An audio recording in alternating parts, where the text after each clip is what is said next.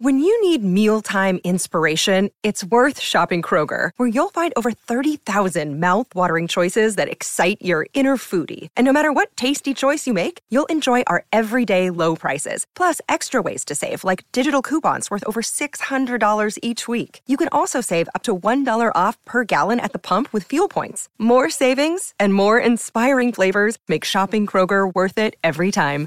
Kroger, fresh for everyone. Fuel restrictions apply. Another day is here, and you're ready for it. What to wear? Check. Breakfast, lunch, and dinner? Check. Planning for what's next and how to save for it? That's where Bank of America can help. For your financial to-dos, Bank of America has experts ready to help get you closer to your goals. Get started at one of our local financial centers or 24-7 in our mobile banking app. Find a location near you at bankofamerica.com slash talk to us. What would you like the power to do? Mobile banking requires downloading the app and is only available for select devices. Message and data rates may apply. Bank of America and a member FDIC. When you see it in the sky, it looks round, but the moon is more of an oval shape, similar to a lemon. This shape, flattened with a bulge on each side, came out billions of years ago when extremely hot tidal forces shaped its crust. They heated up some regions more than others. Gravity from our planet has helped to exaggerate this lemon shape over time. When they were getting ready to send missions to the moon, some researchers were worried because there was a thick layer of dust on the lunar surface. They were afraid seas of dust were both soft and thick enough to swallow their lunar lander. But even though the surface there is dusty, this layer is just too thin to cause complications. Our moon certainly isn't the biggest one in the solar system. The champion here is Ganymede, one of the 79 moons circling around Jupiter. But our moon is the largest in relation to its parent planet, it has a diameter of more than 2,000 miles, which is slightly bigger than the quarter of the size of the Earth. Pluto, for instance, has a smaller moon to planet ratio. Its biggest moon, Charon, is almost the size of Pluto, which is why it looks like a double dwarf planet system. How long would a walk around the moon take you? When the Apollo astronauts were there, they managed a walking speed of approximately 1.3 miles per hour.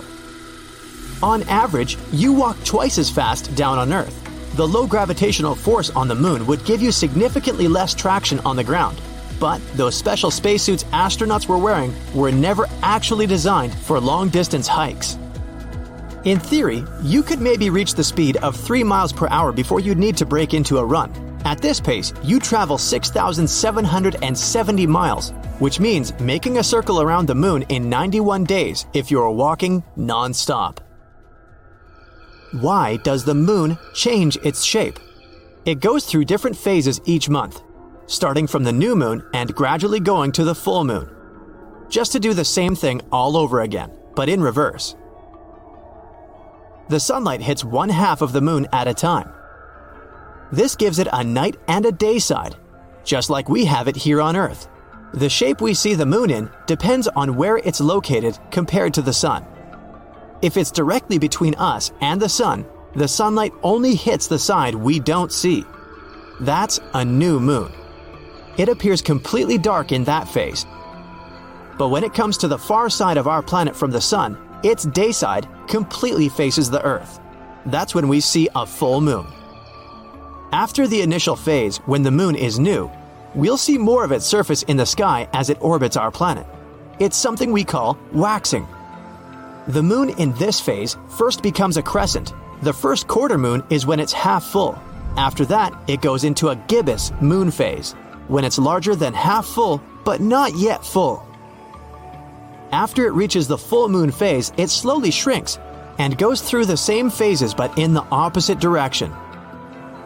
While up on the moon, you'd probably see human footprints there.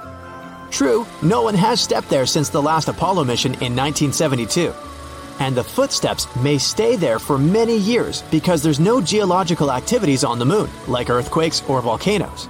There are no winds, rain, or other things that could erase these footprints. How would you get to the moon? Rockets are probably the first thing that comes to your mind, but a lunar elevator could be an even better solution because traveling in a rocket would be a difficult, expensive, and pretty dangerous way to try to reach the lunar surface. Why would people want to go there? It's not just about craters, an amazing view of our home planet. or other unique things the moon offers. It's also full of resources like a rare form of helium. Humans could use it in fusion power stations on Earth. We could extract some other rare elements too, and use them for smartphones and other gadgets. For a lunar elevator, we'd need to stretch a cable anchored to the moon's surface for 250,000 miles towards the Earth. We wouldn't be able to attach it directly to our planet because both Earth and the moon are moving. But we could terminate high in our planet's orbit. We'd have solar powered robotic shuttles that would move up and down the cable. This is like having a conveyor belt to ferry rare and precious resources our way. The cable would be as thick as a pencil and would weigh 40 tons. It sounds expensive, but a lunar elevator would most likely pay for itself within only 53 trips. The moon is in constant motion.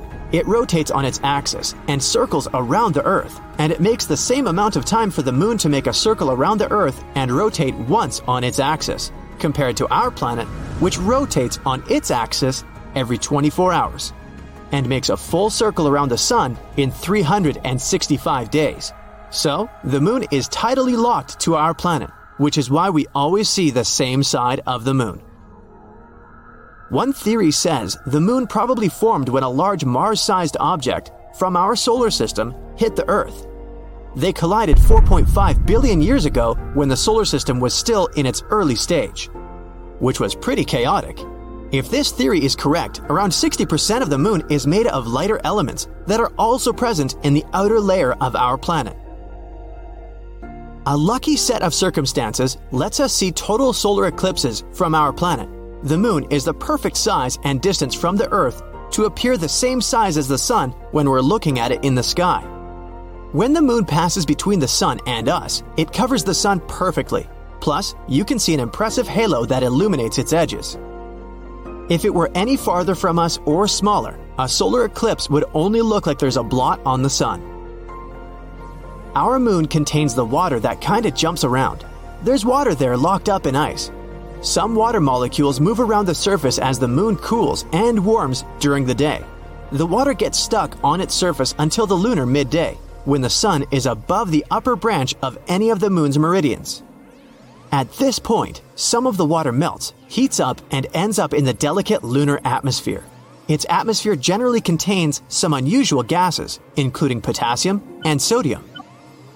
Venus, Mars, and Earth don't have these in their atmospheres, so the water stays and floats there until it gets to a cooler area. Then it settles back to the surface.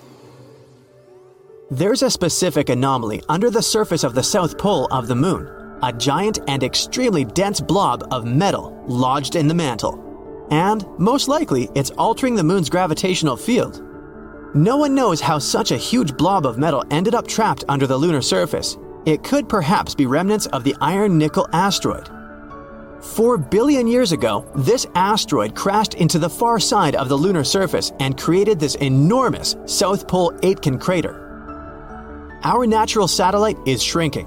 Its interior is cooling, which results in the moon getting over 150 feet skinnier just as a grape wrinkles as it's shrinking down. But a grape has flexible skin, and the lunar surface crust is brittle. That's why it breaks as the moon is getting smaller. That way, it forms thrust faults. One section of crust pushes over the closest part. This has been going on for the past few hundred million years. These lunar faults are still active. They probably produce moonquakes as the moon gradually shrinks and cools all the time. Some of these quakes are strong, maybe 5 on the Richter scale. During their orbit around the moon, astronauts took images of Ina, a quite unusual volcanic deposit. Ina is not that old. It might have been formed somewhere between 3.5 and 1 billion years ago. The volcanoes on the moon were probably active during the age of dinosaurs. If only they could have invented telescopes. They'd probably have a magnificent view of lava oozing from the lunar surface from time to time. The moon has its own time zone called Lunar Standard Time. It doesn't correspond with the time on our planet. A year on the moon lasts 12 days. Each day is about as long as a month on Earth. These days got their names after astronauts who walked on the moon. The days are divided into 30 cycles. The cycles are divided into hours, minutes, and seconds. The calendar started when Neil Armstrong set his foot on the moon on July 21, 1969.